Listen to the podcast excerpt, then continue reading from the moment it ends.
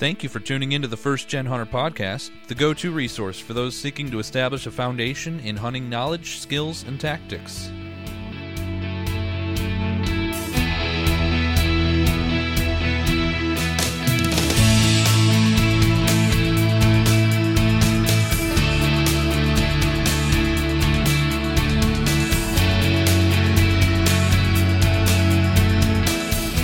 Miles for the piles, brother.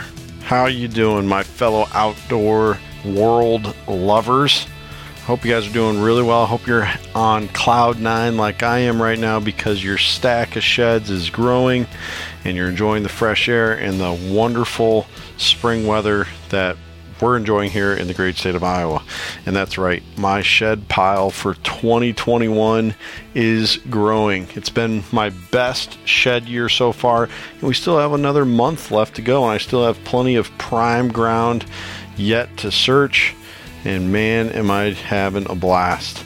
And uh, that's what we're going to talk about a little bit at the end of this episode, but the main part of this episode is going to be about hunting whitetails in the tiniest state of all 50 good old Rhode Island. And uh, if you're like me, you might be scratching your head a little bit and be like, they have deer there to hunt, they have places where you can hunt.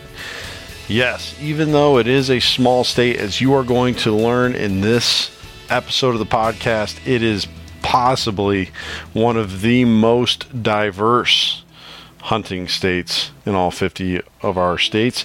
Not because they necessarily have a whole bunch of different species to chase after, but just the landscape is very diverse. They're called the ocean state, and yet here you are chasing uh, bucks. You know, feeding on acorns like you would down south or something.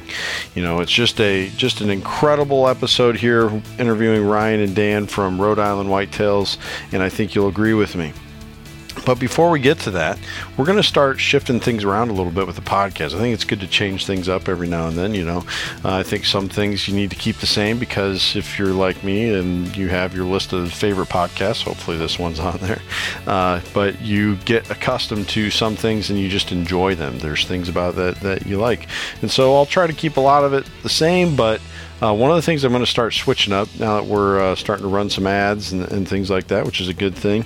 And I really hope you are checking out those uh, sponsorships. That really helps uh, me with, uh, you know, putting the stuff together to be able to uh, uh, be collaborating with these great partners and and uh, um, you know hopefully sending you guys towards some great products that uh, I feel comfortable advertising here. But because of those breakups in each episode now, and uh, I, I, know that can maybe uh, kind of break up your your uh, thought as you're uh, you know thinking about what's being talked about or whatever your listening experience a little bit. And uh, I don't want to add another break into the uh, episode with the tip of the day.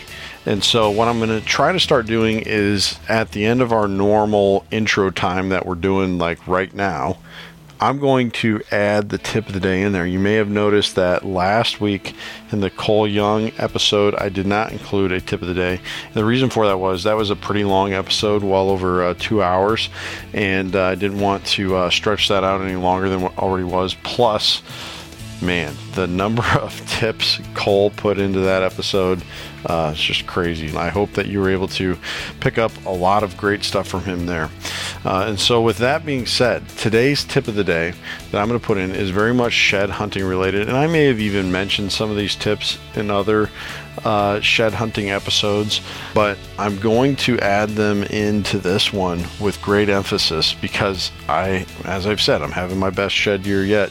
And uh, as a fellow first gen hunter, if that's you, or maybe somebody who's just starting to get into shed hunting a little bit for the first time, or maybe you're a seasoned vet and uh, you just want to, you know, pick up a few more. I think you can all learn from this tip as I have this year, as I've seen it play out before my eyes. And that tip really includes two things. First of all, prioritize southern exposure. Okay, that is, I, I, I can't believe it, but I actually saw a, a big name in uh, the whitetail world on his YouTube channel say that that's bogus, that the southern exposure stuff doesn't matter. And I'm telling you, I've seen it play out before my eyes, and the uh, two best shed hunters that I know out there, and I would be willing to put up against any anyone else who thinks they know how to find sheds and say, okay, uh, beat this guy. And uh, I don't think they would and uh, both of those guys are they are huge believers in uh, southern exposure. One of those guys, by the way, um, who I'm hoping to get on uh, for another interview before uh, shed season's over this year. I was just talking to him. The, this was actually the very first thing he told me when I was just talking to him on the phone last night. Uh, he uh, found 33 sheds this weekend. Yes, 33. And uh, the other two people that were shed hunting with him, one of them found six, and the other person found one. He found 33. Incredible.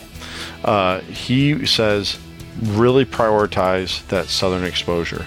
And uh, the deer just during the time of the year when they're shedding, and especially on this year where we had some of those really cold temperatures right during kind of the lead up to prime shed season. Uh, these deer were really seeking out the, the best, you know, thermal advantageous ground and sitting there soaking up the sun's rays was the best they can do. So you should start out, especially this year and here in the Midwest, looking for those southern exposure areas and, uh, you know, maybe even a little southwest exposure you know that's okay too but but really the the most direct sunlight that they're going to get up through the warmest time of the day hit that area first. Then the next thing that I'm starting to find, especially um, as it pertains to finding uh, some bigger antlers, is find the areas, and you're actually going to hear this mentioned in this podcast by our friends Ryan and Dan from uh, Rhode Island Whitetails, and I think it's just a phenomenal tip and uh, something that we've talked about in the past on here. But to find uh, maybe some of the bigger antlers. Now, this isn't always going to be true. You can't, anything that we say with shed hunting has to be done under the understanding that, you know, a lot of it has to do with uh, just the luck of wherever that antler falls off. But, but again, to increase your odds, look for the parts of the farm again first southern exposure then secondly farthest away from human intrusion or activity. Just uh, where these mature bucks know that they're going to be safest and left alone the most. I have found that if you mix those two things together, um, that, that just kind of leads to some better odds. And I, I think uh, um, that would go well in line with what people who know far more about shed hunting than I do and have found far more sheds than I do, uh, they would agree with that. And so, uh, mix those two things together as you uh, continue out through this remaining uh, month or so, depending on where you are at in the country. I know you guys down south probably have a, a little bit different shed season than what we do, just based on uh, deer biology, uh, according to your area. But um, as you kind of stretch that out, be uh, really prioritizing those two things. I think you'll have better luck shed hunting. So, anyways, we're going to get on now to the episode here with Ryan and Dan from Rhode Island Whitetails. And like I was just saying a few minutes ago, it's an excellent episode. It gives us a lot of insight into hunting in the smallest state of the uh, good old US of A. So, stay tuned here to episode 45 of the First Gen Hunter podcast.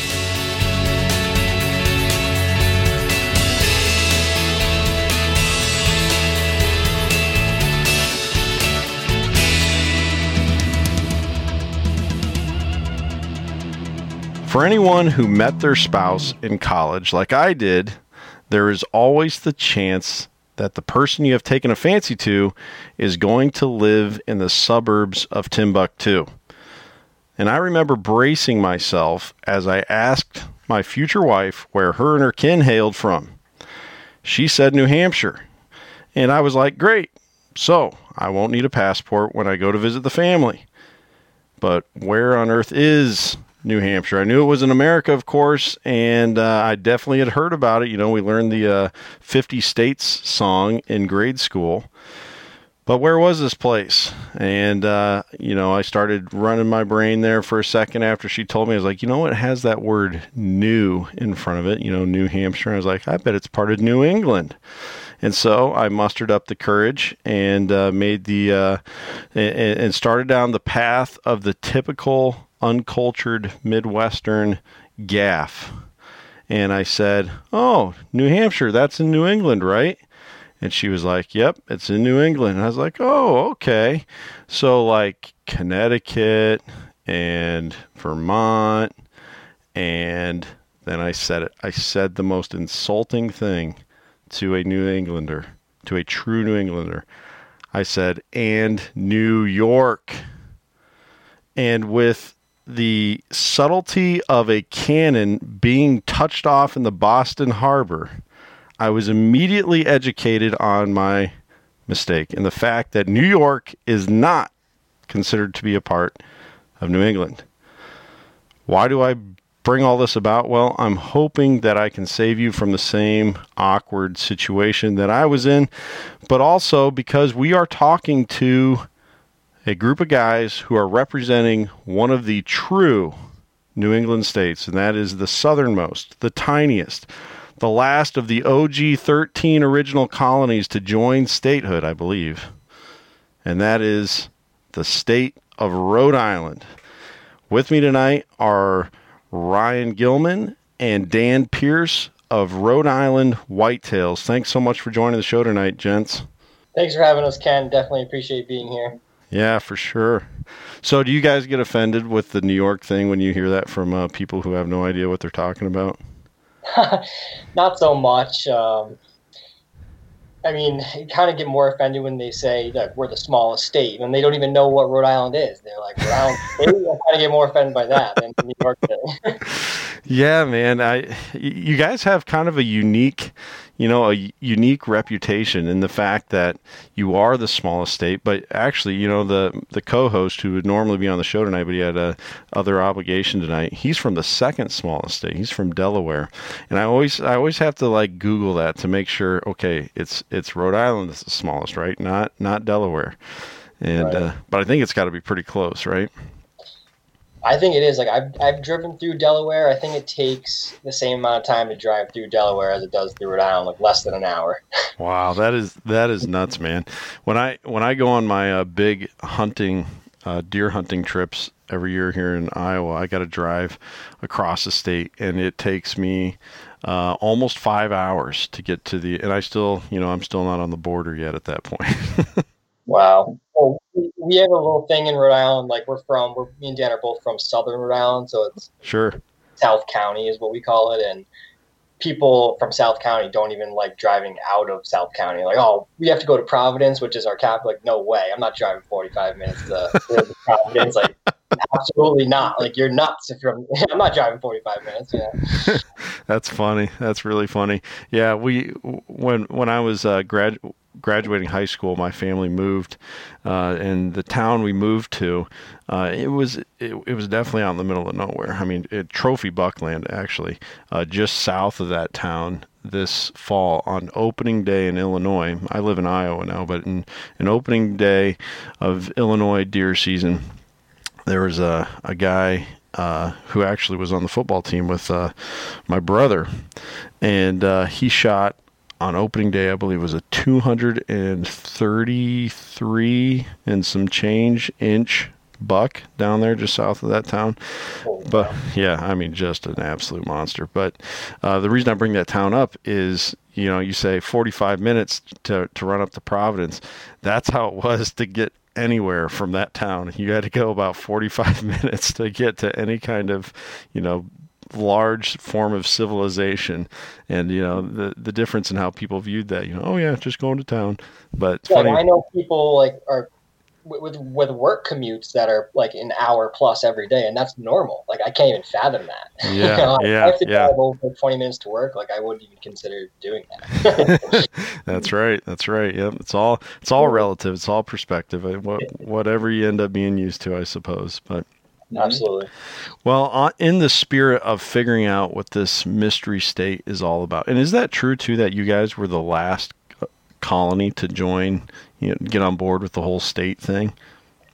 Oh man, don't quiz me on my uh, my history. but, uh, I, yeah, I think you're right. I think you're right. yeah, I you know I, I don't know enough about Iowa history either. I'm trying to get better about that. I'm actually uh, working through a book right now, very slowly working through a book on all like the original native uh, species that were roaming Iowa around time of settlement and stuff. It's been pretty interesting. But yeah, I can't blame you there. There's so much that I don't know about my own state. But anyways, we we do know that you guys know a whole lot about the hunting opportunities there in Rhode Island, and we're definitely going to get there, and we're going to do a deep dive into that. But one of the things that I think would be really helpful right here is to just paint this picture of what Rhode Island is like. So almost like a tourist guide way of doing this. You you could walk us through this, but also uh, maybe a, a, tourist guide who uh, also likes to uh, fling arrows at whitetails. how would they how would they guide us through here? So maybe just start us off by like describing the general landscape there in Rhode Island. Well, it's definitely a coastal state. Um, we're dubbed the ocean state. Um, in my perspective, I've, I've grown up around the around the water my whole life, like the coast, the southern coast, and we're definitely a, a fishing community, like a fishing state. Um, there's a big fishing fleet out of Point Judith, Rhode sure. Island. And a fun fact about Rhode Island is it's like the it's known for our, our calamari, like our squid. So oh, really? Pretty much anywhere if you eat squid, uh, it's, it's, coming from Rhode Island. It's coming into the huh. Rhode Island. Yep. That's really cool. No, and I'm a I'm a huge fan of calamari. I just had some uh, calamari for uh, on Valentine's Day.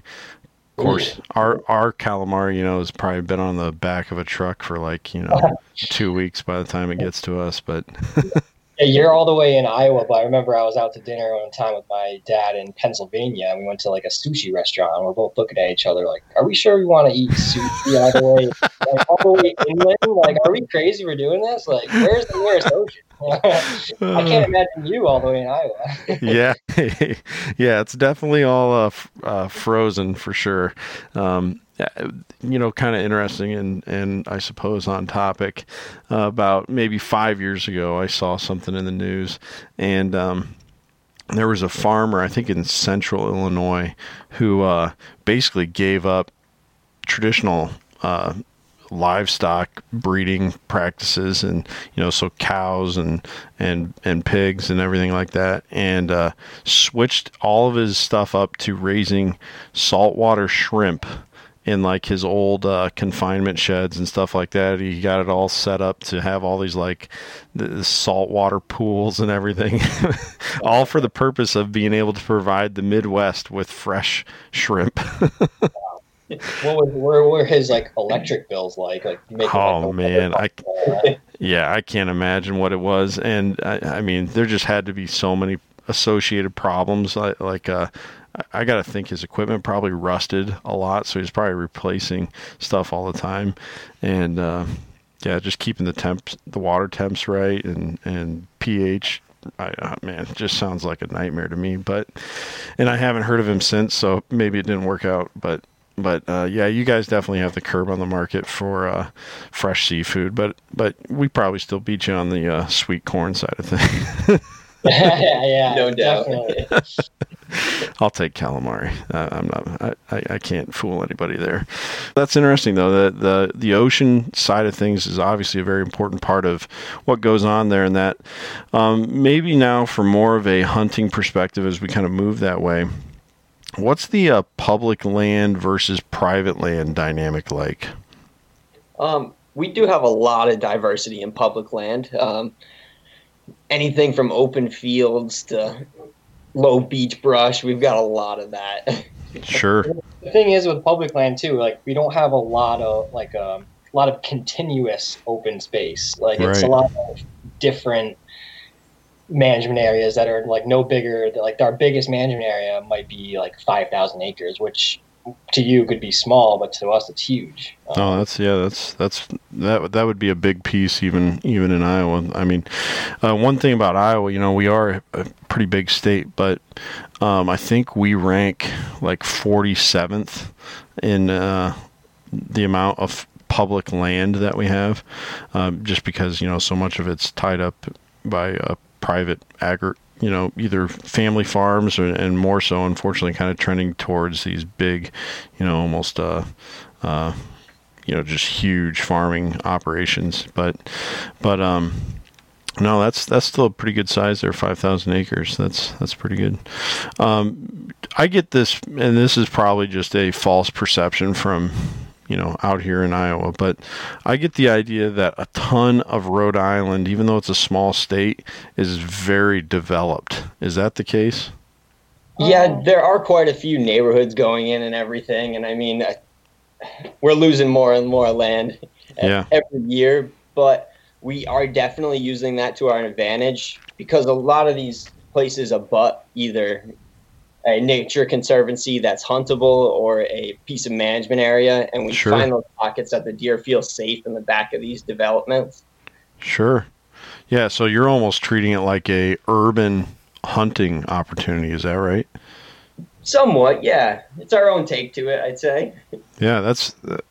I think that's a really interesting little piece there because that does make you quite a bit different than than most other states. You know, certainly there's urban hunting in in most states, but uh, there's there's not really this dynamic where okay you know i'm out here on this big piece of public but there's town right there too you know there's houses over there you know usually they're totally out in the middle of nowhere down some mud road you know and i think that's really interesting actually that you guys have that dynamic Definitely. But if you're asking the question like black and white, if it's urban versus rural, I'd say we're definitely more rural than we are urban. Like there's a lot more wooded area than, you know, buildings, I would say, in Rhode Island. sure sure that's really interesting. Man this is this gets more and more uh, unique. Uh, and i figured it would be. I mean just just because of where you guys are at and you know like we talked about it's not a big state and so much development but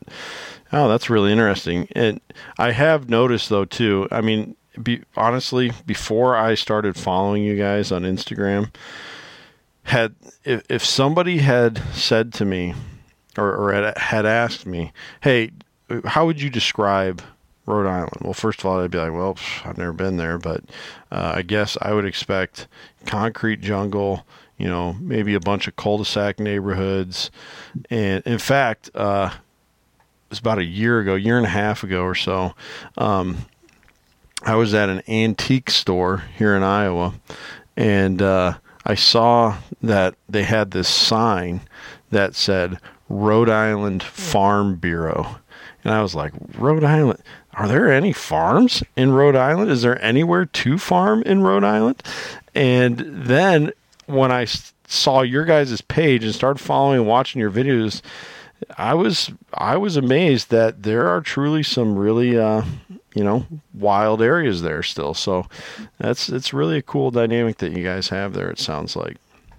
Yeah, absolutely. A lot of farm to table restaurants here. Um, like definitely a lot of farming. Uh, people do their own thing here. It's great. The food here is just great. I feel privileged to, or spoiled, use better, better Sure. term, spoiled for how good the food is here. Sometimes take that for granted. Yeah, yeah, we we can definitely do that. Yeah, that it's really interesting to hear about your state here. Now, obviously, whitetails are going to be the main thing we're talking about, and if we had to ask what our favorite things are to hunt, um, I'm going to guess that that would probably be the case for you guys. Would be whitetails, and it certainly is for myself. Um, but are there other species that that hunters can chase after there in Rhode Island? Yep, we got turkeys, which uh, is another favorite of ours. Uh, Oh, okay, yep, and something that both Dan and I haven't dabbled in uh, yet either is waterfowl. There's a lot of waterfowl hunting. Sure. Uh, ducks, um, geese, uh, sea ducks, and I don't even want to go into that because somebody listening that's big into waterfowl, like, yeah, what is this guy talking about? Like I probably didn't name the species right, so I'm gonna stay away from that. But no, wa- bird hunting is, is pretty big, like pheasants, um, rabbit Okay, hunting. yeah. Good buddies who do the small game. Uh, so there's like plentiful species in around the hunt for sure. Man, you guys are like the the Iowa of uh, New England. That's all the stuff that people hunt around here too. It's really cool. So so uh, with um, the pheasant hunting, is that all done on preserves, or there, do you guys have wild pheasants there to hunt? Um, we actually have them stocked early in the season. Sure. I'm sure some are left over season to season, but Yeah. Yeah, actually, last year when me and Dan were shed hunting, uh, I think it might have been like March or it could have even been April. Uh, we flushed a pheasant, and we were both walking maybe 20 yards apart, and Dan's like, "Oh, look, a pheasant!" and, like, and I told somebody that, and and the guy, he was an avid pheasant hunter. He couldn't believe that we flushed a pheasant in April. He thought they they like he was amazed that it survived the winter here. So I was like, wow, I didn't you know really think about that, but I guess I guess they're not known to survive the winters after they stock them. Like who knows? I don't know. Yeah, you know, there's a lot of debate on that, and I I do need to get somebody on here sometime on the show to kind of address that specific thing, but there's been a lot of debate on can you know uh, released birds hack it essentially, and you know something I never thought of on that debate until recently was, I mean, pheasants are non-native to all of America. You know, they're they're a Asian species of bird that was, I think it was first introduced in the state of Oregon. So, I mean, the very first birds to ever establish themselves in North America were pen released birds, you know, and uh, I, like I think it was either the like 1890s or very early 1900s. Uh, pheasants were turned loose in Iowa, and so those were all pen release birds, and we've had them now in Iowa ever since. You know, we have we have wild birds uh, to hunt. You know, plenty of them. Uh, so, yeah, I think as long you know for pheasants, I think the the big thing is uh, uh, staying warm is from what I've heard, um, at least here in Iowa, because we have so much ag. You know, there's there's tons of food around. But you know, if it's a real deep snow year or um, uh, a real icy year, I think that can make it a little bit tough on them. But I don't know what's the what's the winter like in Rhode Island. Do you guys get a ton of snow? Uh, right now we are. Um, this year we're we're getting a ton of snow. It's snowing right now, actually. Oh, really? But um, it seems to be like off and on. Like one year we'll get no snow. Like last year we got zero snow. I think really not even all, not even a snowstorm. Sure. But this year we've gotten hammered with like, I think eh, we're up to maybe 20 inches for the wow. state. Yeah, yeah, that's pretty. Year. That's pretty rough uh, winter. Yeah. Yeah. Mm-hmm. Yeah, that's about what we're we're probably somewhere in that ballpark here in Iowa this year. But it's eh, like you're saying, you know, last year we had a very mild winter, which is why our pheasant numbers were so good this year, and our quail numbers were so good. And I think that uh, they're going to get absolutely hammered this year. Yeah. I mean, just just been miserably cold, really deep snow, a lot of layers of ice. So yeah, they, they don't they don't like roost or anything, right? They're just on the ground all right. the time. Right, yeah. right, and and uh, like I said, you know, I think the the food isn't usually too bad for them, but you know, when you get that deep snow, I just can't imagine that it's that it's helpful at all. And I plus, feel the, I feel bad for the turkeys. Never, not, yeah, never, never mind like the small birds. That yeah, yeah, you're right. Yep, and and uh, you know what it does too is, and this isn't as much of a problem for a turkey unless you're talking like a poult. But I got to think that when there's all that snow on the ground, you know, that really helps mash down all the vegetation that these birds would normally kind of be seeking cover in, not just for thermal cover, but, you know, away from predators. And around here, the things that are really hard on pheasants are hawks. You know, they see those, they see those pheasants down on the ground and they just they spot them so easily probably in the the snow you know and they can really they can really nail them the the pheasants and the quail for that matter so there are a ton of red-tailed hawks uh, around here. I see one every day. I actually think about it. I'm like, oh, when am I going to see a red-tailed red-tailed hawk today? Normally, I, I see a hawk every single day. They're on the like perched up on the branches on the highways, everything. I think there's like a crazy number of them here.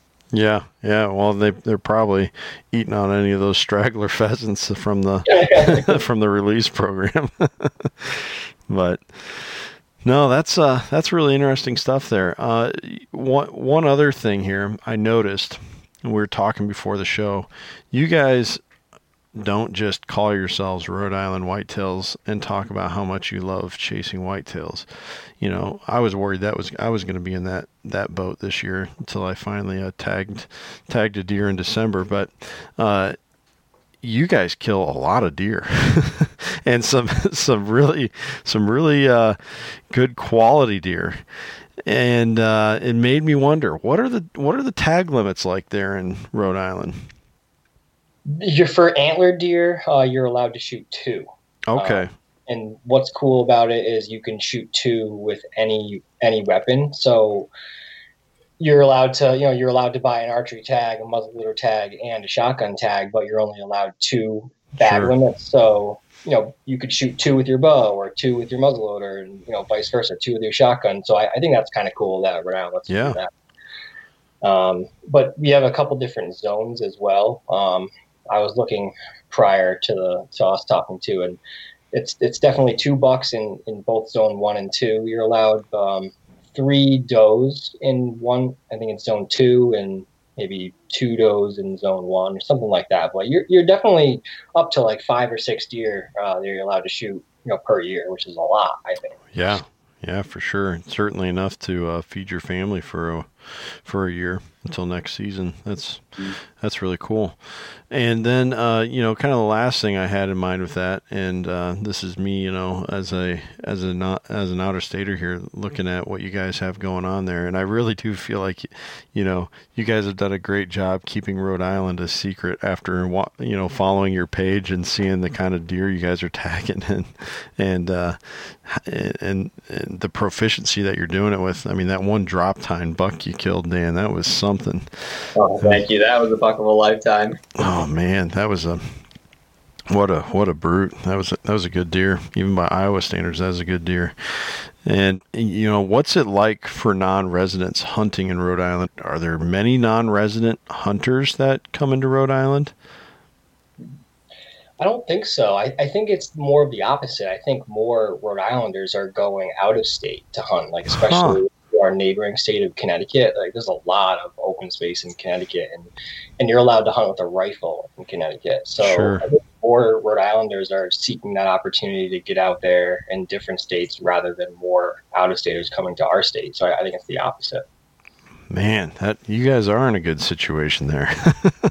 Well, word word has gotten out. Like we are a small state, keep in mind. So you know, people know, like people know us, and, and word gets out pretty quickly. And uh, it's like uh, we we should probably keep in mind that know, you know we're not letting people know where we are because I don't, want, I don't want any of the locals uh, getting too mad or upset about uh, any any spots getting like blown up or anything like that. Gotta be careful. Yeah, for sure, man. I, I totally get that.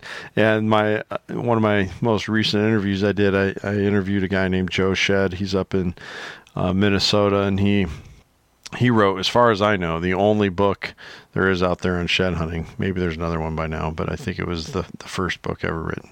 And he said when he went to write that book, he had this like inner turmoil. He's like, Do I really want to do this? I mean, this is going to hurt my shed count if I uh, start divulging all my secrets here.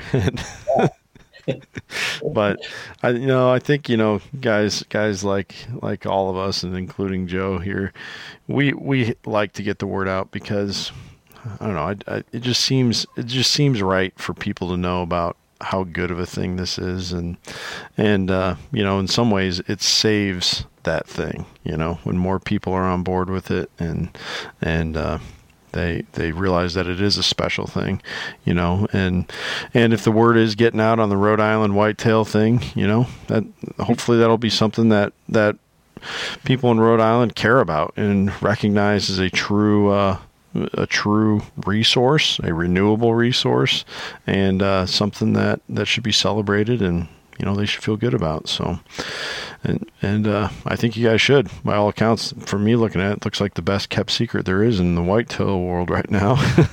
yeah, thanks.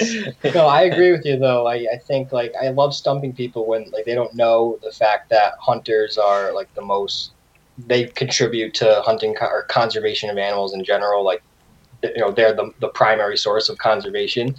People don't understand that. You know, they think that we're you know eliminating wildlife. Really, we're we're the ones helping the wildlife. You know. Yeah, whether whether a hunter uh, wants to or not, as long as they're doing it legally. I mean, they're they're licensed. They're I mean, if you're hunting with a gun, you know, you got the Pittman Robinson money that's coming from that, and or Robertson, I should say, and uh, you know, just uh, and and even from the uh, thing of helping prevent things like starvation, overcrowding, and uh, and spread of disease, all that kind of thing. Yep, you're right. It's it's an important. We play an important role for sure, and we should look to expand that role any way we can as well. You know, there, there there's definitely some conversation there too that that that could be had. But now we have this idea of what you know what Rhode Island is like, and from a hunter's perspective, uh, normally we would go. You know, we would start out with the hunter profile, but uh, that's where I want to go now. I want to kind of now dial in specifically to who are Dan and Ryan as as uh, hunters, and so uh, I'll let you guys kind of decide who's going to go first here. But can you just explain to uh, uh, me and the listeners how you guys got your start with hunting?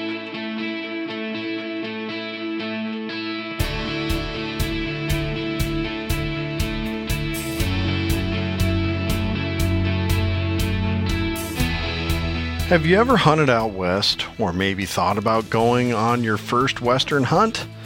Either way, you need to complete applications, navigate every state's processes, and actually end up getting a tag to go and complete your hunt.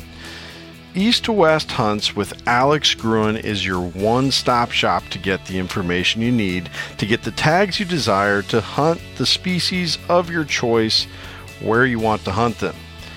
Alex scaffolds his services by offering simple deadline reminders and consultations for DIY hunters, all the way up to the deeply involved premium plans that complete all applications and hunt plans for you. He will even send you waypoints on where to camp, hunt, and more if you have his hunt planning services. Memberships for the DIY hunter are as low as $8 a month if you are just getting started, or if you are interested in getting more information, go over to www.alexgruin.com and check out the offerings, or you can give Alex a shout via phone at 720 248 7181. And when you get there, be sure you use the code FIRSTGEN10 on the website or reference this podcast when you give him a ring on the phone. If you do, you will receive a 10% discount on any service of your choice. Remember, that's www.alexgruin.com and mention the promo code FIRSTGEN10, all one word, F I R S T G E N, the number 10, and receive 10% off any of Alex's services.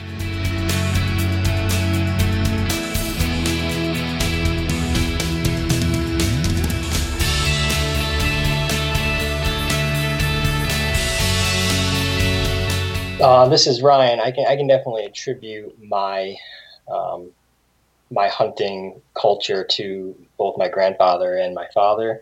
Hmm. It's definitely been a family tradition. Um, you know, since they were doing it back in the day. You know, my grandfather sure. taught my dad, and my dad taught me, and you know, someday I'll I'll teach my son. Hopefully. Sure.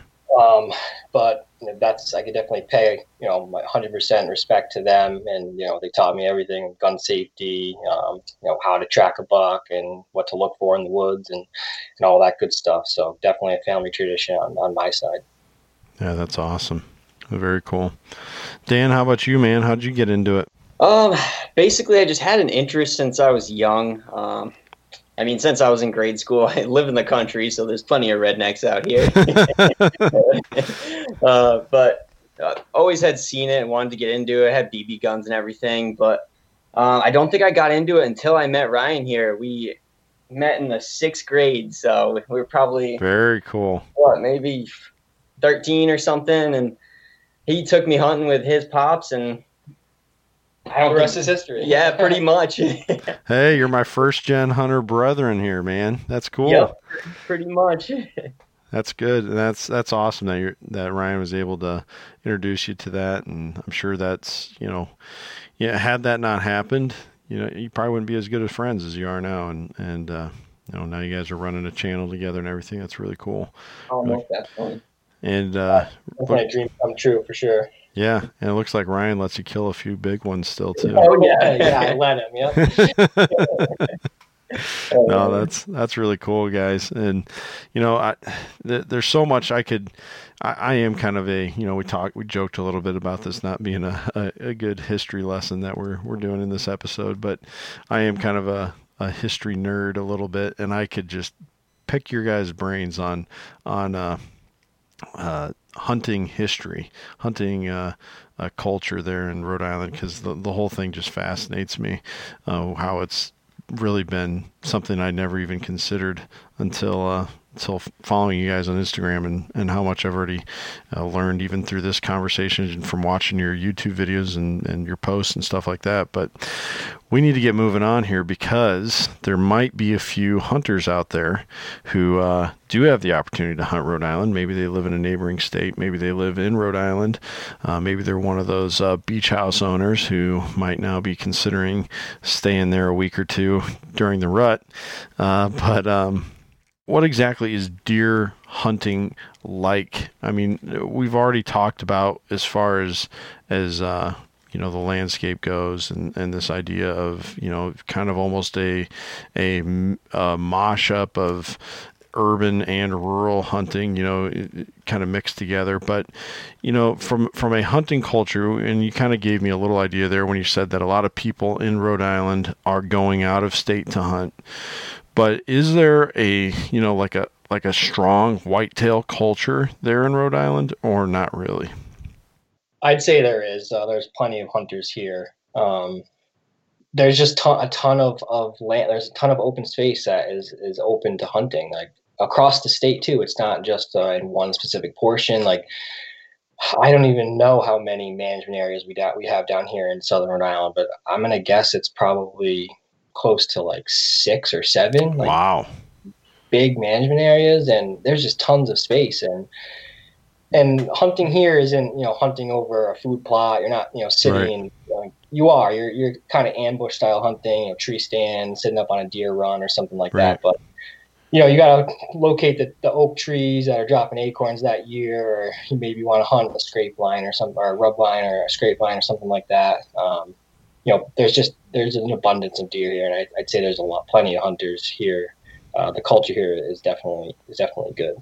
Sure, sure.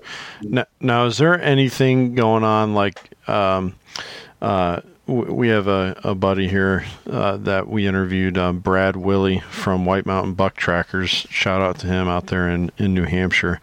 And uh, man, uh, just a totally different way of hunting there where they're you know cutting a track and they're they're basically following that track until they you know they get into killing range of that buck. Are there people doing that kind of thing in Rhode Island or is it almost exclusively what you said where you're you're you know finding a tree put maybe doing the hang on or climber game or maybe even setting a ladder stand there that you're going to return to? Is it is it more of that style of hunting with with tree stands and, and things like that or is it is it kind of run and gun type of thing? I think it's more of um yeah the ambush style where you're sitting in a tree stand or you know you're you're sitting over good sign. Um, sure. I think traditionally too, like there's a lot of a lot of um like ladder stands, like you said. A, a lot of people, and even I grew up my whole entire life. I grew up in like going to the same stands, like the same hmm. built ladder stands yeah. on private land as a kid.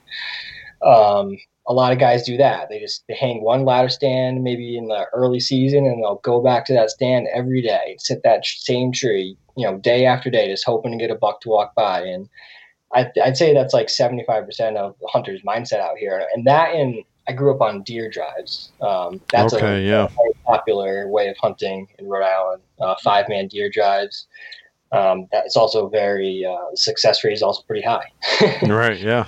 Yep it's crazy how similar this sounds to to Iowa, yet it's a totally different thing with uh, just the the kind of the, the areas you're hunting there. But uh, yeah, that sounds you know most people here they're going to be doing what you said. They have their traditional stand or two that they're hitting, and and I, I imagine you guys rotate your stands quite a bit now, just based on the fact of seeing the deer you guys are killing. But but um yeah, it's very very similar. Totally ambush, you know, ground blind, um, maybe hunting on the ground, but with you know good camo or something too. But no, that's that's uh, that's really cool. So, uh, what what do you think about you know Brandon, my co-host, and I, we've talked about this several times in the past year.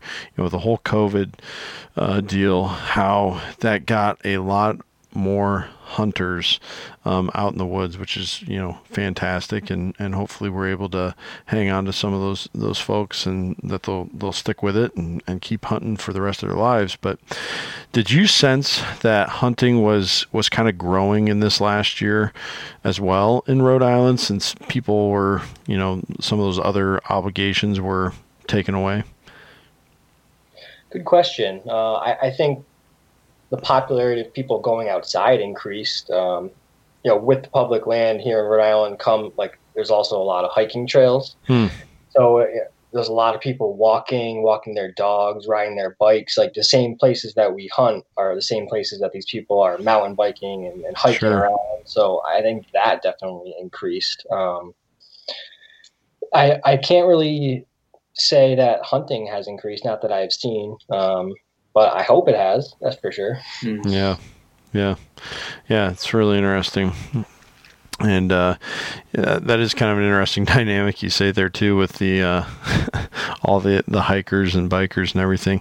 Do you guys kind of use that a little bit for strategy? Like you know that okay, there, at some point today there's going to be you know some kind of commotion on this biking trail or something. So if I set up over here, that'll probably direct you know deer traffic. Do you do anything like that? I'd like I'd like to think so, but uh, we've got come into situations where we try different access points. Like this year, we were using a, a boat to get across to some of the public land. and Ah, very cool. We're, we're somewhere where we think that no one else is. We're like, man, this is such a good spot. We're out in the middle of nowhere. Like, no one's going to find us out here. And then 20 minutes later, here comes some hikers walking down a trail. We had no idea that the trail was like 20 yards to our left. And we're like, well, we're both looking at each other like, yeah, yeah, like we're smart. oh man, Not always easy. That's right. That's right. You know what I always do because there's a spot that that my brother and I we found this year that we we canoed into once, and it you know that, that is that is a lot of fun. By the way, when you add that element to to your hunt, I mean it just that feels it feels so ancient. You know, getting in the canoe and and uh, with your bow and and paddling to, to happy hunting grounds, right?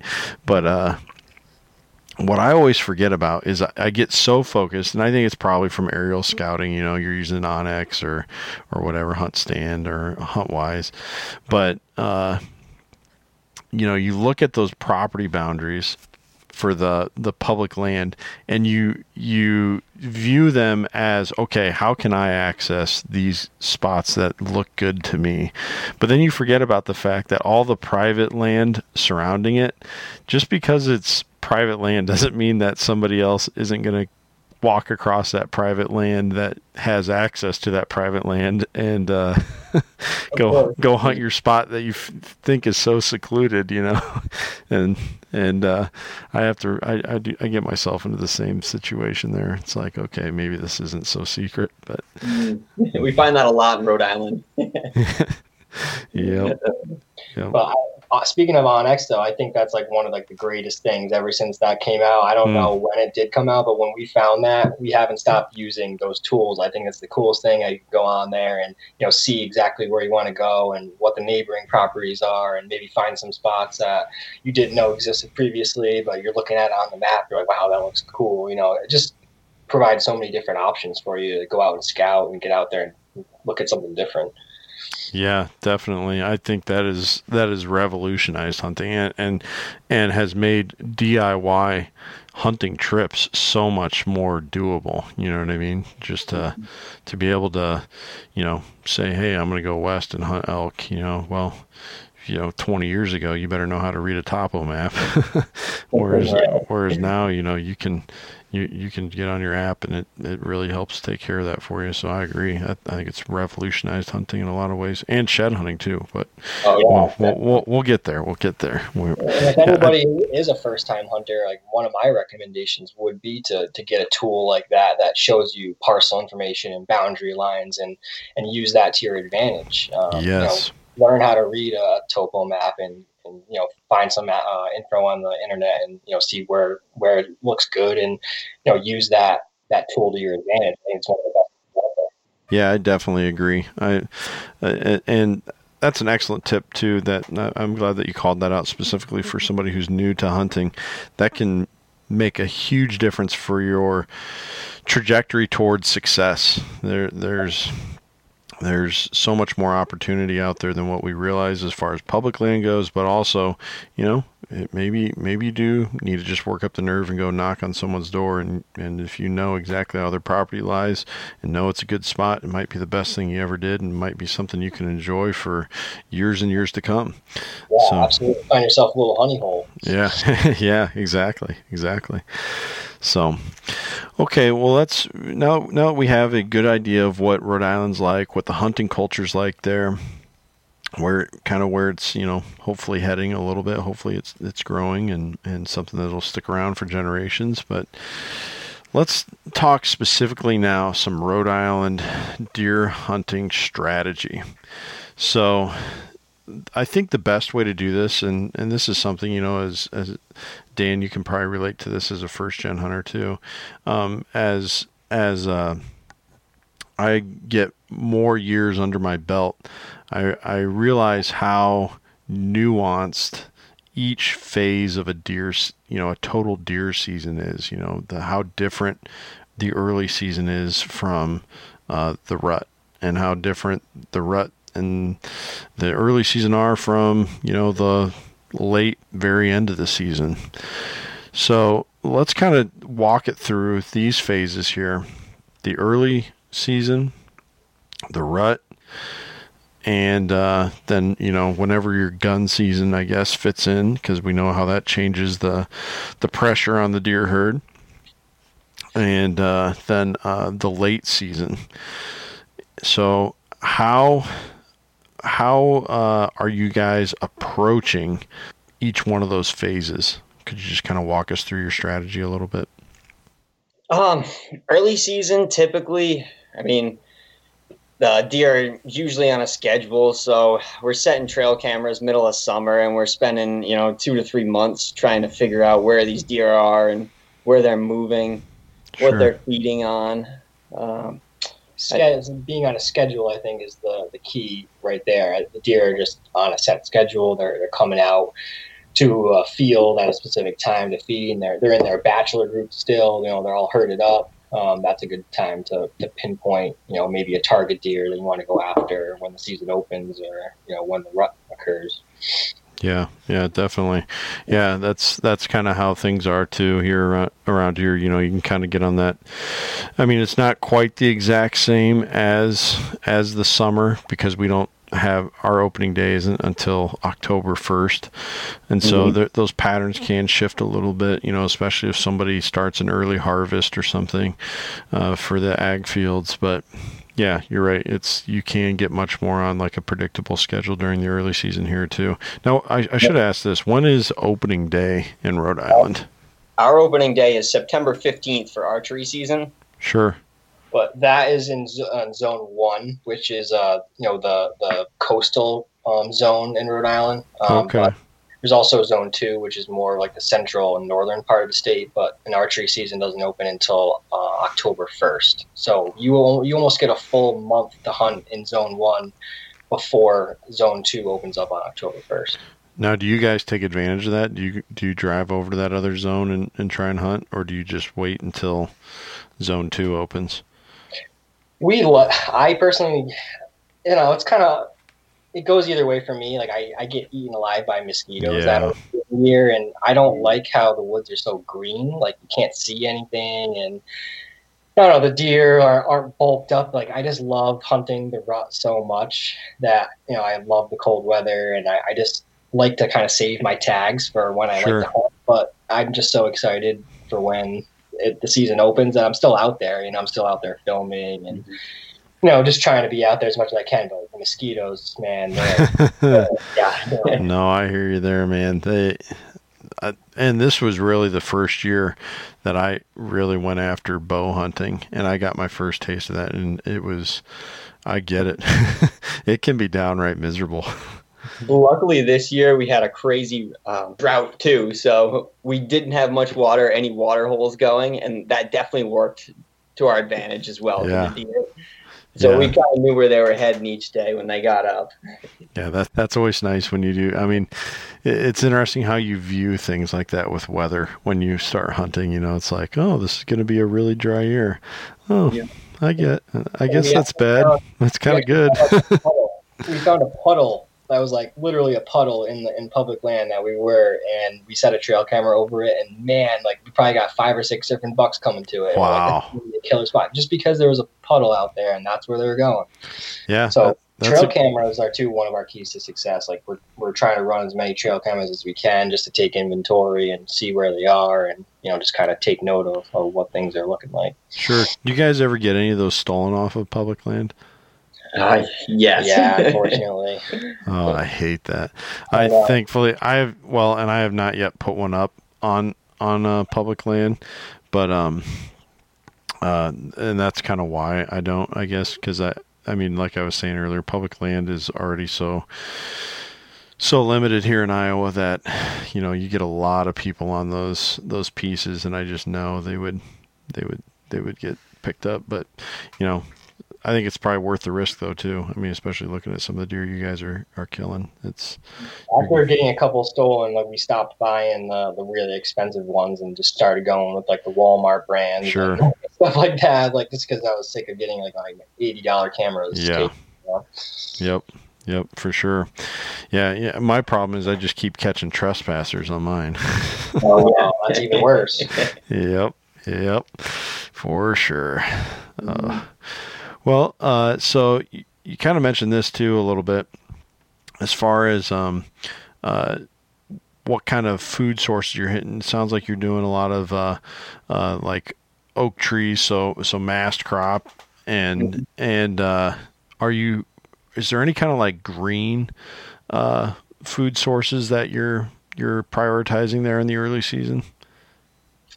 Not really, Ken. Um, like Rhode Island just isn't like a like a like like we did say it was kind of like a farming state, but like not in the sense that like the Midwest is. Like there's not bean fields or Sure.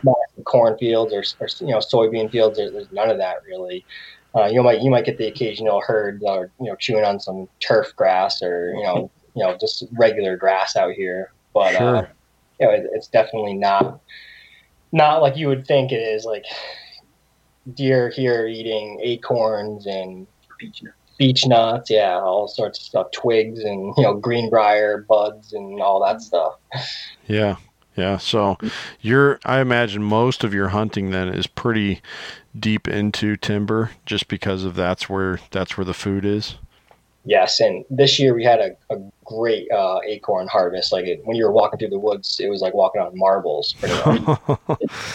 yeah. So that made it even harder because they didn't have to travel far. Like Right. there was one or two oak trees, you know, within their their range. Like it was everywhere. So mm-hmm. like the, the bucks were bedded up, and they could maybe get up and walk ten yards and have their feast. Like I think it made it a little bit more challenging. yeah, definitely. And they could probably literally be anywhere too. If there's there's so much of that on the ground. Yeah, yeah. That's that's really interesting. Yeah, you're right. In in Iowa and Illinois and and I would even guess I haven't hunted these places, but places like Ohio and Indiana and in Wisconsin, there's so much ag that that's generally what you're setting up on is you know your average hunter is going to be finding a field edge somewhere. Um, but you know, to some some extent though too, and this is one way I've been growing as a hunter and have seen some uh, more opportunities. Um, you know, sitting back in the timber still a little bit and not right on that field edge. I think I think deer are moving around in that thicker timber more than we we think too. So. Yeah, that's it's uh, Correct me if I'm wrong too, Ken, but you know that's why deer out there are so much bigger, right? Because the ag's so good. Like you know, oh side, yeah, yeah. There's always so much better. Right, yeah, there you know the stress of nutrition is just I mean, this year I think we're probably going to see you know if you really looked closely at monitoring the deer herd in in, in both Iowa and Illinois honestly. Um uh, but if you looked closely, I think you would probably see a little bit of a downtick after this year because uh, we've had so much snow. But also, right before we had that snow, we probably got like over maybe three or four different rainstorms that all turned into ice.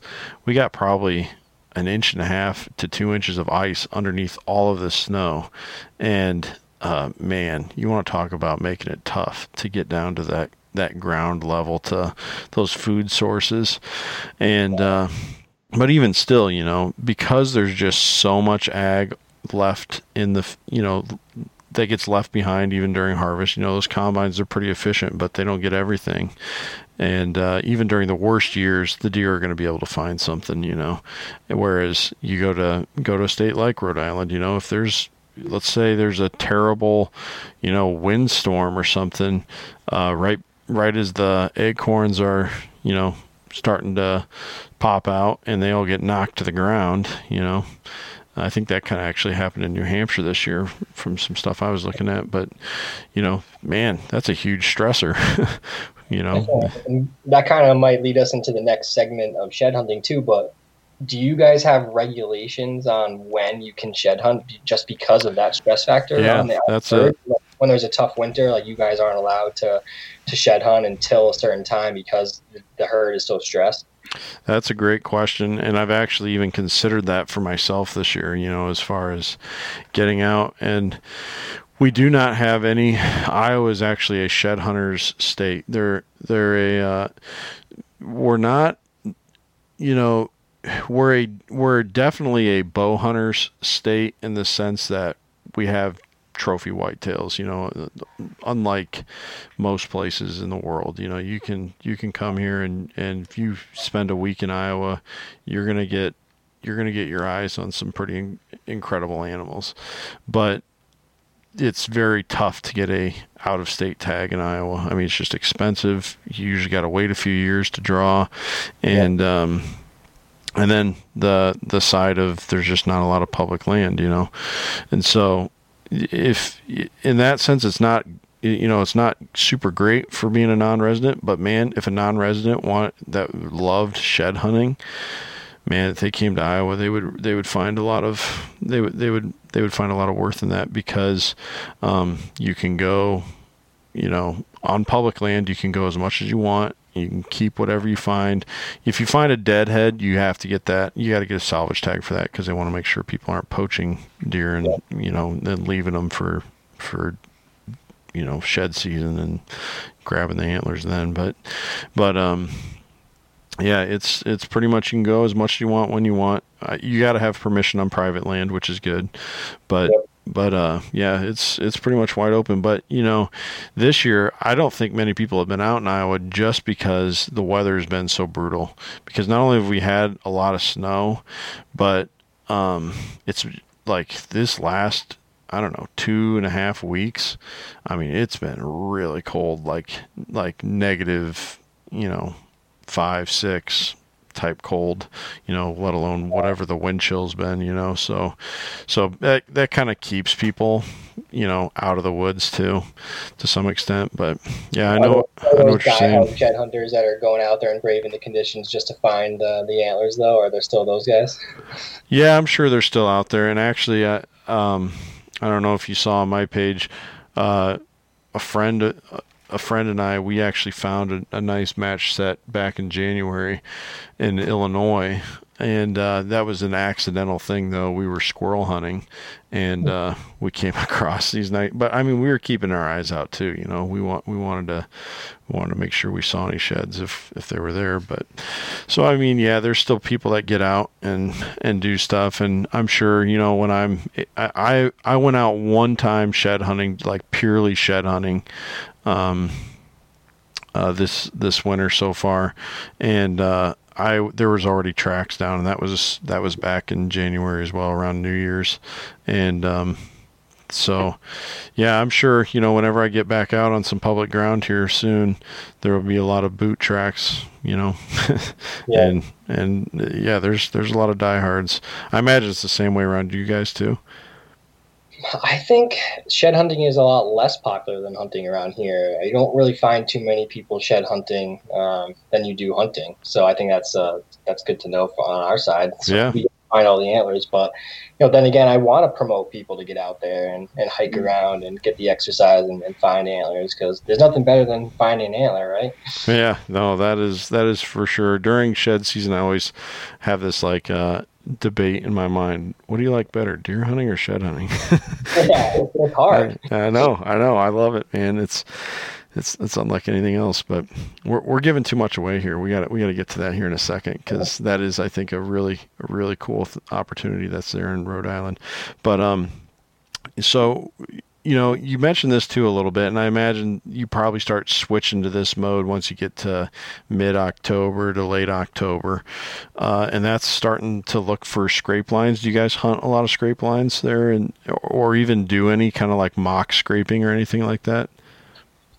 Never done any mock scraping myself, um, but yes, I, I do like to target scrapes. I think it's a, a great, great way or a great tactic to hunt. Um, it's just a great way of what am I trying to say? It's it's just a good way to, to, to see deer, especially during the rut. You know, you know, especially find a hot scrape or a community scrape. Right. You know, bucks are going to be out there hitting them. So yeah, for sure. So once the rut rolls around, are you still prioritizing these scrapes, or do you start to move your stands to uh, get closer to doe bedding areas, maybe closer to a watering hole, just because these bucks are running around like crazy, and even though they're not really eating much, they're still tanking up on water when they can. Are you are you making any of those kind of adjustments?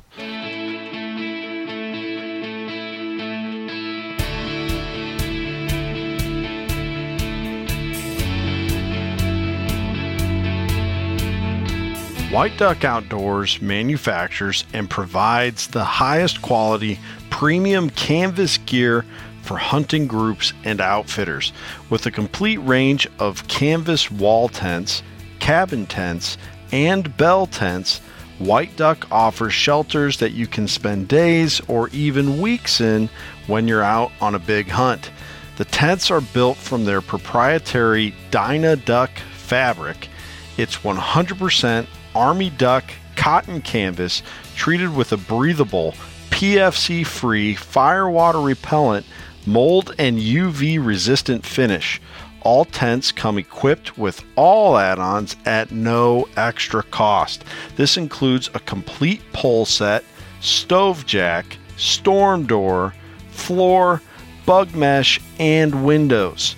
Beyond their top of the line canvas tents, White Duck's line of gear consists of heavy duty canvas tarps designed to protect any gear and equipment, ripstop beds for your gun dogs after a long day of hunting, and military grade duffel bags to brave the outdoors.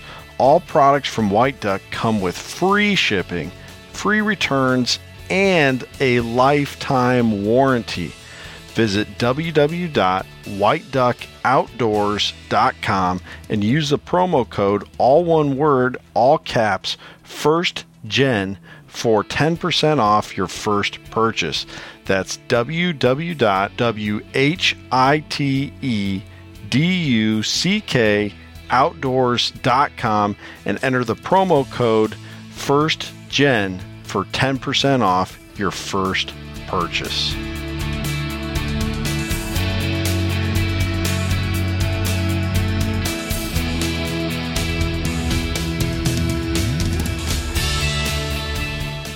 Sure. I think you know within the past couple years when we started this YouTube channel, we've, we've me and Dan have both become very mobile hunters. Um, you know, we were we were tired of sitting in the same spots sure. year after year, so we love to hike around. We want to find that hot sign. You know, just because one scrape is lit up one year doesn't mean it's going to be touched in the next year. Um, you know, we, we like to try to find that community scrape though, the one that, that is getting hit year after year, and kind of hunt that one.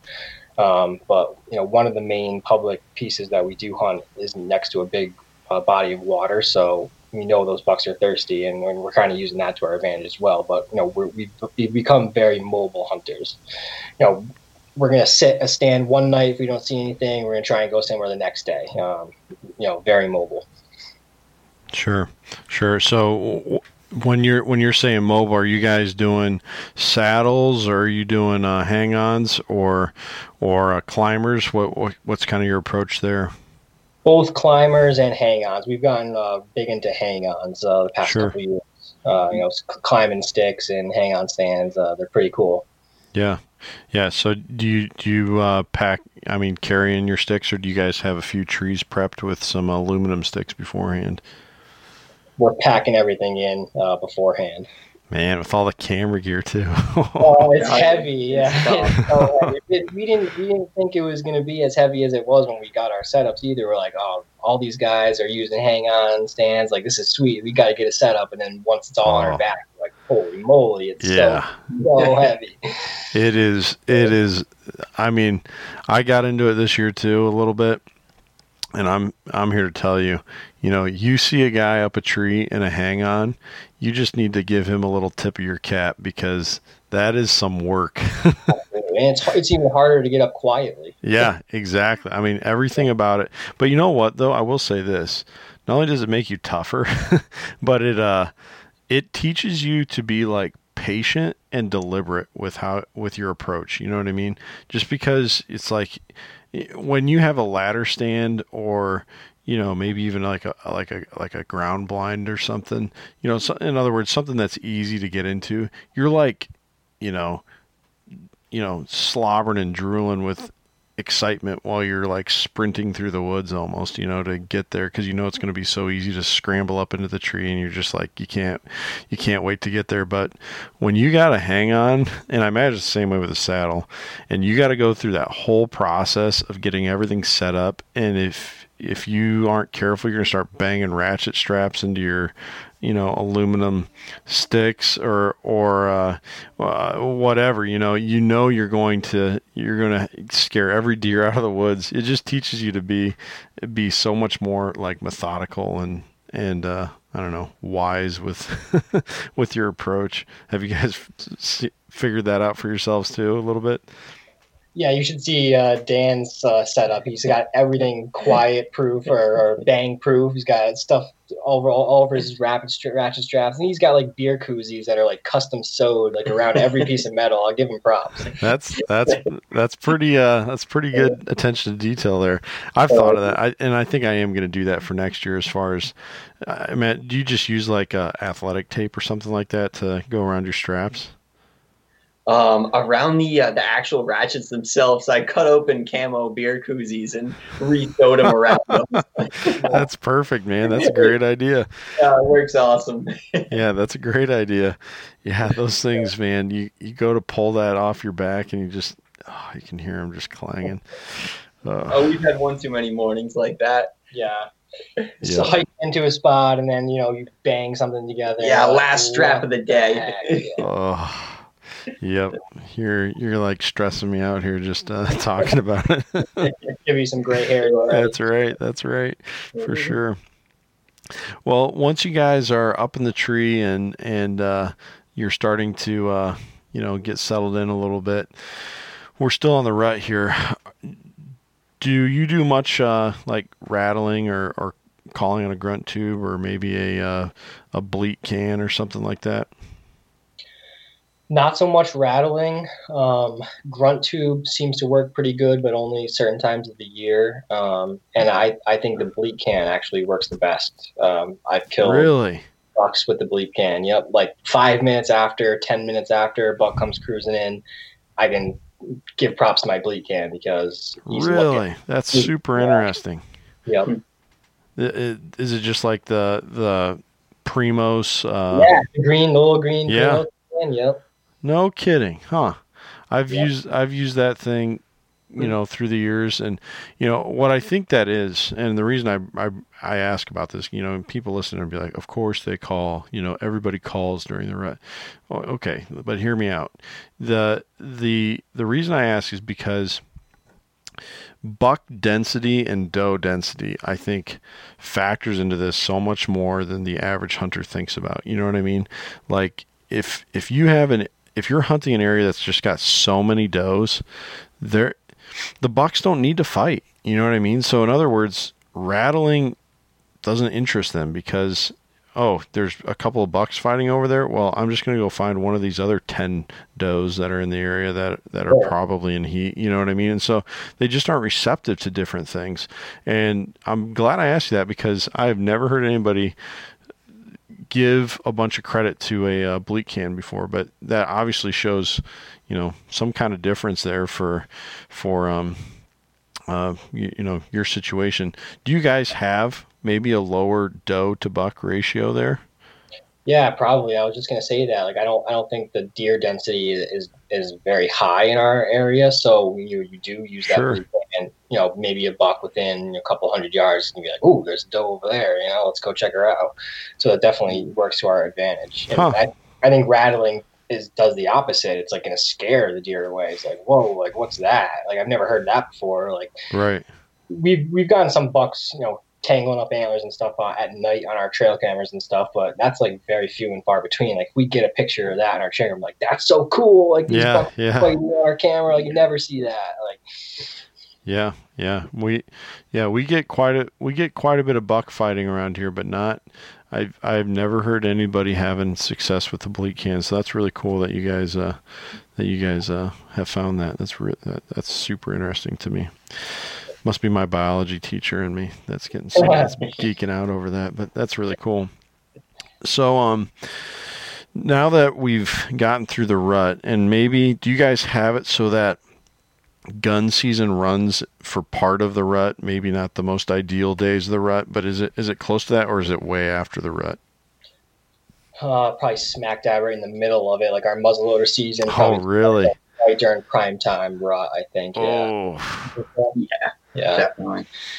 So it, kind of makes it tough when you want to bow hunt. Um, you know, you Yeah. got your spots dialed in, and you're trying to get in, and you know, here comes you know the the orange army trudging through the woods like an opening day of muzzleloader season, like during prime time. It's like, oh, I kind of frustrated too a little bit, but that's Right. just from a bow hunter standpoint. Like, I love hunting with my muzzleloader. Don't get me wrong, but it's just like completely different mindset. Yeah, yeah, for sure. No, that's how it is in Illinois. They, I'm trying to think. Um, I have not hunted gun season in Illinois, uh, but it's like, I, I don't think it's at the prime time of the rut. I think it's like maybe right after prime time, like like a couple days after peak rut. But um, which you know some people would tell you peak rut stinks because everything, all the bucks are locked down. But um, it, they a lot of deer go down uh, because because of that timing. But I think I I actually think Illinois does a great job managing their deer herd. In Iowa, on the other hand, though, and again, this is where you know a non-resident would say, you know, man, I really want to go to Iowa because there's giants there, but it's not the best situation for me. And that is our gun season.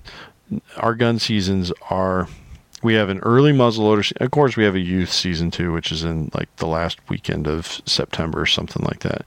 But uh, we have a we have an early muzzleloader season in right during the October lull. I mean, uh, and and I I know that October lull means different things to different different people, and and I haven't made up my full opinion on it yet either. But um, it's during that you know traditional time what people would refer to the October lull as. But then there's not another chance with a gun until December, and so all of the rut, you know, all of the best days of the rut are are archery equipment only, and Wow. and, and furthermore, uh, in Iowa, it, we are not a crossbow state unless you have a medical uh, waiver signed by your doctor, and so it is strictly compound or traditional archery equipment uh, for the entire rut. So that's that's So interesting. nobody nobody can use like a compound. I mean, I'm sorry, a crossbow. Like no, no average Joe can't use a crossbow in Iowa. Correct, except for during uh, late muzzleloader season. So Okay. you're in, so basically you're you're saying I'm going to disadvantage myself even more by taking the uh, by taking a crossbow over a uh, muzzleloader. You know, so that's but Rhode Island used to be like that. It, it used to be just like that. You have to have a doctor's note. You have to be handicapped in some way or another in order to use a crossbow. But within the past couple of years, they changed that, and now anybody can use a crossbow. Okay, that and and that's what Illinois did too. Yeah. Now, now one thing Iowa has done recently, and maybe you guys know something about this too. Uh, I know you mentioned the thing about rifle hunting in other states. Iowa now we used to only be a a shotgun or muzzleloader state, or or you could have a handgun, certain caliber of handgun, you know, like 44 mag or something like that. Um, but like I don't know, it must be like three years ago now, maybe two or three years ago. Um, Iowa adopted straight walled rifle rounds, or they're actually called like pistol rounds. Uh, so, um, like 450 Bushmaster, 44 Magnum, 357 Magnum. Uh, I shoot a 350, um, 350 Legend. Uh, so they're not they don't have the range of you know your normal neck down high power 30 aught 6 or something like that but uh, definitely you know a little bit better accuracy than a big old rifle slug and uh, you know a lot more energy than a uh, muzzleloader, and so yeah. that is that is one thing that Iowa has has done in the last couple of years. Do you guys have that too there in Rhode Island with the straight walled rounds, or is it all shotgun and muzzleloader still? Uh, it's all shotgun and muzzleloader here. Yeah, and I I kind of wonder, you know, I haven't sat in on any of these meetings, but I kind of wonder if um, that's been kind of the trade off that state agencies have kind of gone with. You know, okay, we're either going to let everybody use a crossbow, or we're going to allow the uh, straight walled pistol rounds. You know what I mean? And and because uh, in Illinois, it's the same deal as you guys again, where it's you know muzzleloader, shotgun, or high powered pistol, but they have everybody can use a crossbow. So yeah, it's kind of interesting how how that all breaks down, but. I think it's kind of cool learning about how each state differs in that sense. Yeah, yeah, and you know, I'm. It's a pain to non-residents I know to come hunt Iowa, but I'm glad that it is too, and and to some extent, you know, because you look at some of these other states that were trophy whitetail states, and uh, people have kind of, I don't know, it's kind of been one of those like the boiling frog thing, you know. It's been a problem that we haven't really noticed, and uh, uh, but they're not really viewed as trophy whitetail states anymore because anybody can go in there with a, any kind of rifle and get a tag for 200 bucks and what do you know yeah. all the all the mature age class deer are pretty well cleaned out you know so I, I'm I'm glad that that Iowa does go that extra mile to protect the resource so you know if you got something good you want to keep it so sure what do you think would happen if Iowa became like an over-the-counter state? You think the like how soon do you think the whitetail population would uh, would diminish? yeah, that's a good question. You know, I think the fact that there isn't a lot of public land would would help with that. Would help mitigate that. You know, but um, it would definitely have an effect for sure. It, it, it would it would uh, it would probably knock us down a level or two, and it comes up you know, every once in a while that that gets that gets proposed, but it, it you know, it I think uh, like I said, DNR does a nice job of of uh, protecting that and and uh, being wise about those decisions. But yeah, yeah for sure. Well, uh, after the rut, you're into um, the late season now. You've these deer have survived a gun season, and uh, you know temperatures are dropping, probably starting to get a little bit of snow. What are you guys doing then? Are you just headed, you know, kind of back to your early season mode of hey, let's get to uh, let's get back to those big uh, mast crop areas, or are you just primarily hunting cover at that point? Hmm. I think it's more the the mast crop scenarios, and if there's snow on the ground, we're looking for heavy beat down trails. Um, sure. You know, they're probably the two main things. Um, you know, I think plus deer here are are more tend to go nocturnal again, which is uh, not a good thing. So you know, the deer drives come to come back into play. Um, not that we did a lot of that this year, um, but I I know a lot of people who who use that as a tactic as well. You know, they're they're pushing the deer out of the the cover. So. Sure, sure. That makes sense. I mean, if you if you can uh, if you can't see him, you might as well get him up, get him running, and I, I can understand that that that method for sure. No. So, late season's over. Yeah, hopefully everyone's everyone's tagged out and everything, and and uh, you, you've you've kind of gone through the regular changes and adjustments of a deer season, and now it's uh, uh, time for the uh, part of the season that we all love the most. Oh boy. Maybe, maybe, maybe not the most. We know we have this internal debate, right? Maybe it's the most. Maybe it's the second most. What do we, we don't know. Maybe it's a tie, but it is one of the best parts of the year, and that is shed season. Yep. How does shed season work in Rhode Island? Um, it's pretty much a free for all. I mean, we touched a little bit upon, you know, you know, uh, maybe like ethnics. I think you'd maybe call them. Whether you want to go out and look for them during the Sure. early season if there's a lot of snow, do you want to pressure the herd? But you know, in Rhode Island, there's there's not so much of a herd as it is. Um, it- it- we're not even considered to have a lot of snow this time of year anyway. So you know, I don't think we're going to do much damage if we go out too early and try and push around some deer for the sake of an antler. But um, shed season is definitely one of our favorite seasons for sure. Yeah, yeah. Mine too. I'm pretty much obsessed. But uh do you guys start pretty much as soon as late season ends or are you um kind of in that, you know, deer season's over, I need to maybe, you know, butcher a deer or or uh you know, cut up some cut up some meat and get it all packaged up and uh, you know, just kind of take a break from hunting for a while or do you guys roll straight into it as soon as uh, late season ends?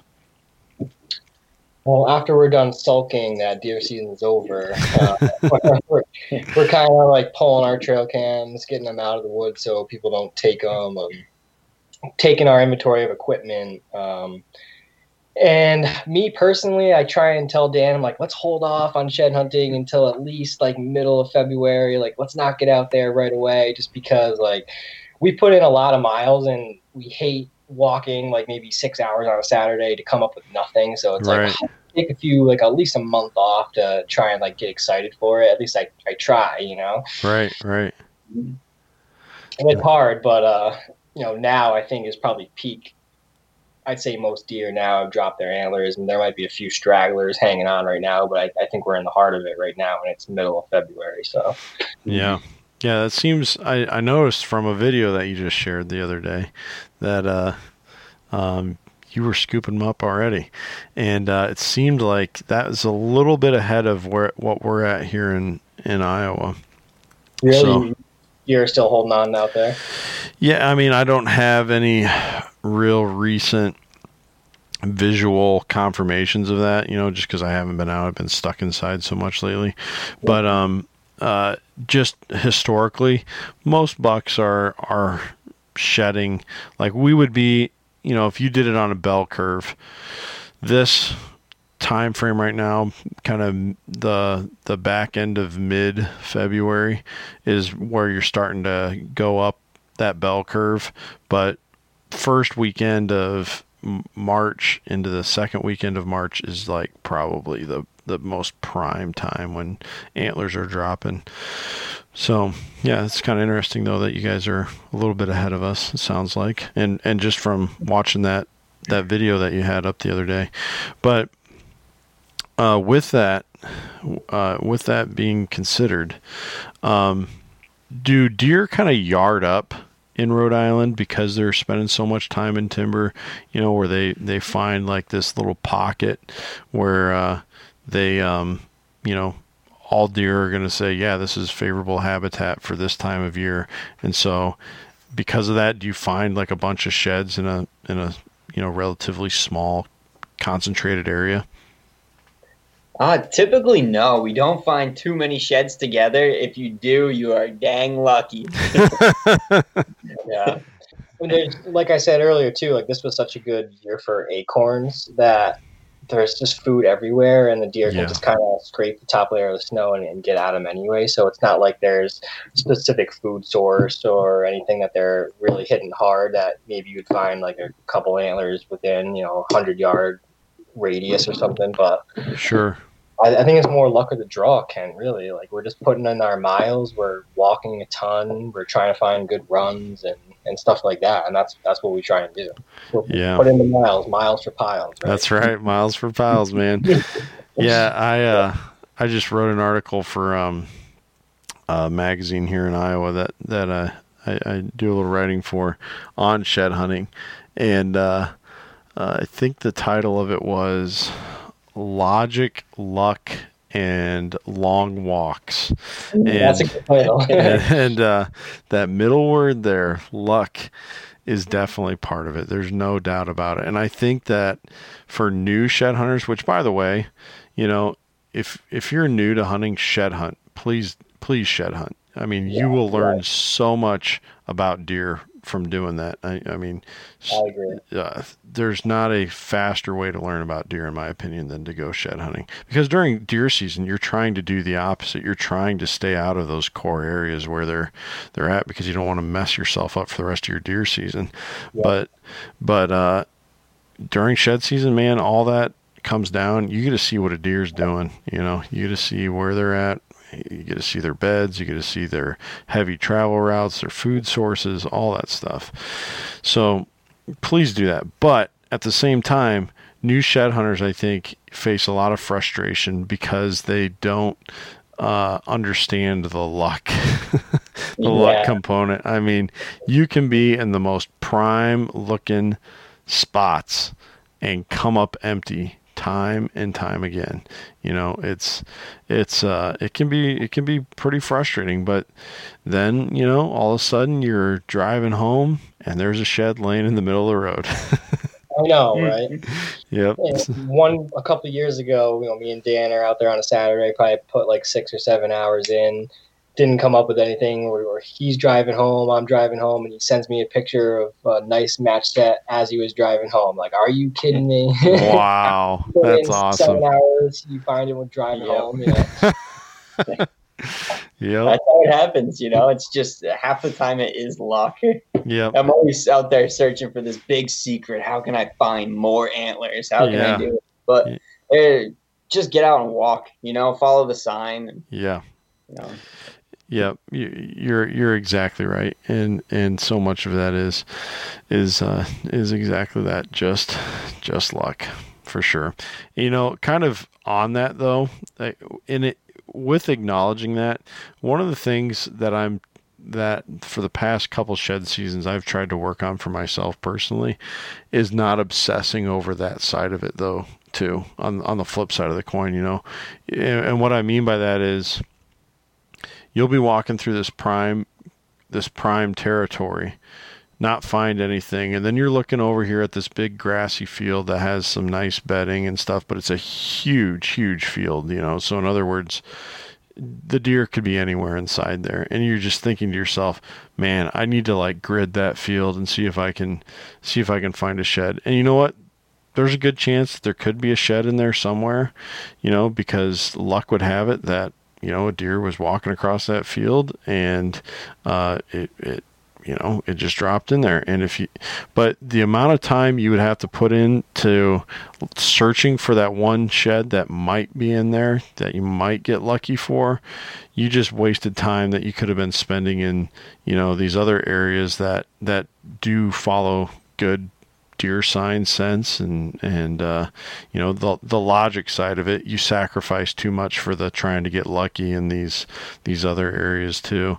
And uh, you know I think that's another way that that shed hunters can kind of hurt their uh, antler count by the end of the season is by obsessing over you know areas like that that just aren't you know they don't follow the logic as well. Too much of the luck yeah, but definitely but, one thing i would like to say to, to new hunters too especially people who are just getting into shed hunting something that's helped me um, through years of shed hunting is you got to train your eyes to look for a specific size of antler especially yeah. maybe, maybe not so much in iowa but you know, maybe you'd find more of a like a four point side than you would not. But I try to train my, my train my eyes to find like a medium sized antler. Like I'm you want everyone wants to find that big antler, but you got to train your eyes to like look for something a little smaller because chances are you're going to find something a little smaller. So if you're always out there looking for something huge, then you're going to miss over all the little ones, and you know, like maybe yeah. maybe not no, I, th- I, think that's I think that's a great tip, and I was actually going to ask you guys about that because I noticed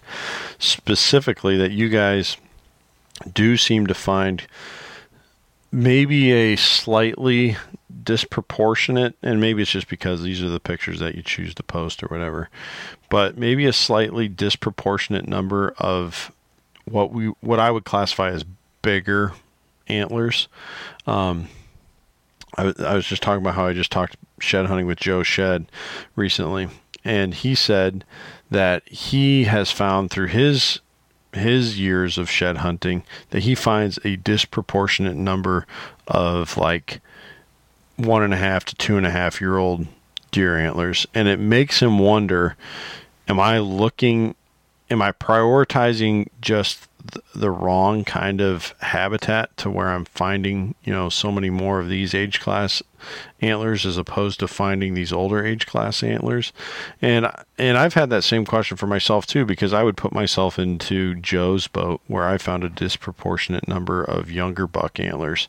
Is there anything different like maybe terrain feature wise or food source wise, water source wise, cover wise that you guys are doing that you feel makes you more likely to find more mature buck antlers?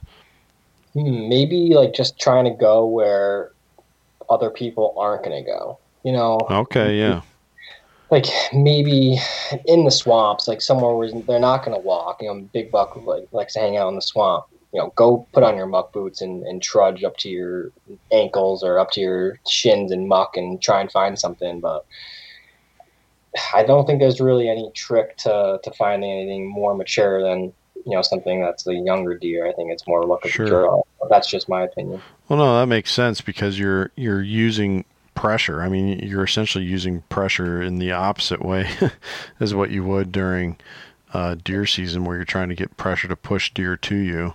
In this case, you're trying to use pressure to go where deer get pushed to, and so right. that's that's uh yeah that's that's a, actually a really great tip. I never actually, thought of it that way. Actually, Ryan found an antler two days ago. Yeah, I think it was two. Randomly enough, and for reference, that antler was found in the deep woods.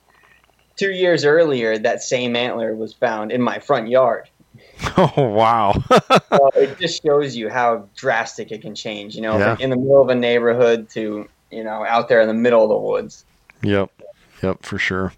And and that once again goes to show that luck can be part of it too. You know, they yeah. they that antler could just fall at any time when they're yes they're spending you know maybe eighty five percent of their day in that deep swamp, but when they go out to graze on that lawn for for a half an hour, it might drop in in the alleyway behind someone's house on their way there. So, yeah, it's great. It's a great. It's a great point to uh, to mention there. I always thought that a big buck, like if a big mature buck has a big heavy horn, if one drops, you know, he's got to have like an unequal amount of weight on yeah. one of his side. Like you'd think that the other antler would be close by because he's irritated and or whatever. But you know, we searched for the other side to that antler for probably an hour and couldn't come up with anything. So it's like, yeah, maybe he just carried it for another mile and dropped it somewhere yeah. else. There's no method to the madness. Yeah, I agree with that too. You know, you hear people say stuff like that all the time, and I think to some extent, yeah, you know, there's got to be some logic to that. With, with it probably does feel uneven, and also I've heard people say um, that big bucks they found shed earlier, and these are people who have found so many antlers that you know when they say something about shed hunting, you you better be listening, and and uh, they you know they'll say that, and yet then you'll hear somebody else be like, no, there's nothing to that. But I don't know when you kind of think about it, those heavier antlers, you know, if if they're starting to, uh, you know, the the antlers starting to separate from the pedicle, all that extra mass on those bigger antlers, it just seems like it's going to pull them off earlier. But then at the same time, their their bases are bigger than a younger buck, so they got more holding that antler on. So I don't know. It's it it is pretty interesting though when you you start to try and put put the pieces of the puzzle together and but then you can be like Dan and find a match set while you're driving home. yeah, yeah. yep, yep. Some guys have all the luck. Some guys have all the luck. Yeah, exactly. no, I actually the listeners know this this story. Uh, I've actually found one road shed and I couldn't take it. It was on private land in Illinois. Actually, I was driving in Illinois. Illinois has a specific law, and plus, I wouldn't take it anyways, just because you know some somebody else that's you know maybe they like to shed hunt their own place, and you know who am I to take take that from? So I tried getting in contact with the landowner and everything, and knocking on all the neighbors' houses and everything, and I couldn't I couldn't get in contact with anyone to help me out, so I had to leave it. But it was a beautiful double brow tine, uh, Wow. and real nice uh, uh, five point side. Yeah, it was it was a beauty. My biggest at the time too, and I had to had to leave it there. But Did you take a picture of it at least? oh yeah, I got. it. I'll send it. I'll send you guys a picture after we're done All right, recording, yeah. just so you can uh, suffer with me on this one. It was a good one, but no, it stayed there. And, if, and you know, I imagine some uh, some other uh, dude was probably cruising by, saw that, didn't even think twice. yeah, probably. Yeah. Yep, because it, it, it didn't stay there. That's for sure. I went Yeah. back to drive by to see if it was still there, and it was gone. Somebody somebody had picked it up. So, nope, that's that's the way it goes. Well, guys, Karma will serve you good. well, and then uh, a friend of mine, a, a farming friend of mine, who lets me shed hunt out at his place, he found a real nice side uh, uh, while he was mending fence. Uh, last spring and he gave that one to me and so i call that my consolation shed That's cool. Yep, yep, for sure. So, well, uh, as we uh, wind down here, I want our listeners to make sure that they can uh, check out your guys' YouTube channel and follow you on Instagram and stuff like that. So, can you tell us a little bit about Rhode Island Whitetails? Sure. Um, we started like just a couple years ago. Um, me, my background personally, just quickly, I, I went to school for film, film and media, so my degree was in Awesome. uh, from the University of Rhode Island. So you know that's why I love to make videos. Um, and and for years and years, me and Dan, growing up all through high school and even a few years before that, we would always go out and film our hunts. But I never did anything with them. We never put any videos together. We just have archives of footage. And finally, we're like, we put our foot down. You know, let's actually do something with this. And Yeah.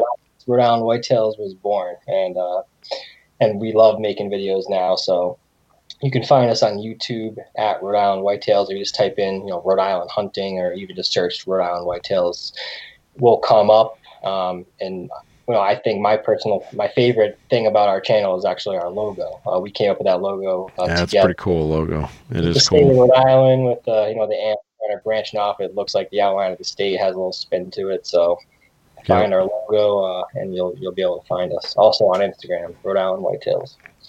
Yep, yep, for sure. And it is very much so worth following these guys. They put together really good quality videos. Um, they kill beautiful deer, find a lot of sheds, and uh, all in this state that's been totally flying under the radar for all this time. So if we have any New England listeners right now, uh, make sure you uh, you guys give their their page a follow, and, and even if you're not from New England, um, give them a follow just to see what what uh, hunting is like, deer deer hunting, and deer culture, and and shed hunting is like on the other side of the of the uh, continent there on the East Coast. So make sure you guys do that. Do you guys have any uh, merch coming out anytime soon? We had a good run of hats that were were coming out. We just don't have any sort of like online store yet, so everything was kind of done just through like messaging on Instagram, Sure. Venmo, and, and stuff like that. Um, but I think uh, our plan for next year is to get a little you know shopping cart, an online shopping cart set up, so you know someone could buy a hat if they wanted to. But um, you know, if Definitely. they're interested, we got stickers coming, so you know, just look out on our Instagram if you guys are interested in a hat. You know, feel free to direct message us and we can work something out if you're interested. Perfect. Make sure you guys get into the show notes. Follow those links that I'm leaving for you. Head over to Rhode Island Whitetails on Instagram, Rhode Island Whitetails on YouTube, and uh, give those guys a follow. Interact with them. I'm sure they'd love to hear from you. And uh, make sure you uh, uh, give them a subscribe, like their videos. That's all encouraging to, to us people who uh, put this stuff out there. And and uh, the best part of it is you get to enjoy it for free. So make sure you uh, you check them out. Please also don't forget about Brandon, even though he's not here again tonight. We're gonna have to like kind of get on Brandon. You know, he's been uh, he's been absent a lot lately. You know, there must be like something else that goes on in his life other than first gen hunter. But uh, I'm just kidding. No, we still love Brandon, and we love him so much that I'm going to tell you to make sure you head over to thehuntfishlife.com and uh, you can check out their merchandise store, get some hats, sweatshirts, t-shirts, whatever you need there, Hunt Fish Life, and uh, also get on their uh, Facebook page and Instagram page and interact with them too. I know they love hearing from anyone that follows them. When you're done checking out uh, Rhode Island Whitetails and Hunt Fish Life, make sure you head over to firstgenhunter.com and uh, check out all the content that I have there for you. Uh, not just podcasts, but videos and uh, some articles and things like that. And uh, still working on the store, getting closer. Sales tax is such a confusing thing for uh, e commerce. And so I'm working through that, talking to CPAs and different groups out there to try and get that all all up and legal and everything else. So uh, it's coming soon, people. I do have some uh, stuff lined up for that, but uh, when when it's there, uh, I'll, I'll be sure to let you guys know. But yeah, head over to firstgenhunter.com, and then also there you'll find links to my Instagram and Facebook pages as well as uh, my Go Wild account as well. And make sure you get on Go Wild. This is a wonderful outdoor community to be a part of. You can really custom tune that to uh, what you what you need for yourself there. And, uh, you know, until next time, maybe you're shed hunting, maybe you're getting ready for turkey season, whatever you're doing, while you're making those plans, be sure to take care and take someone hunting.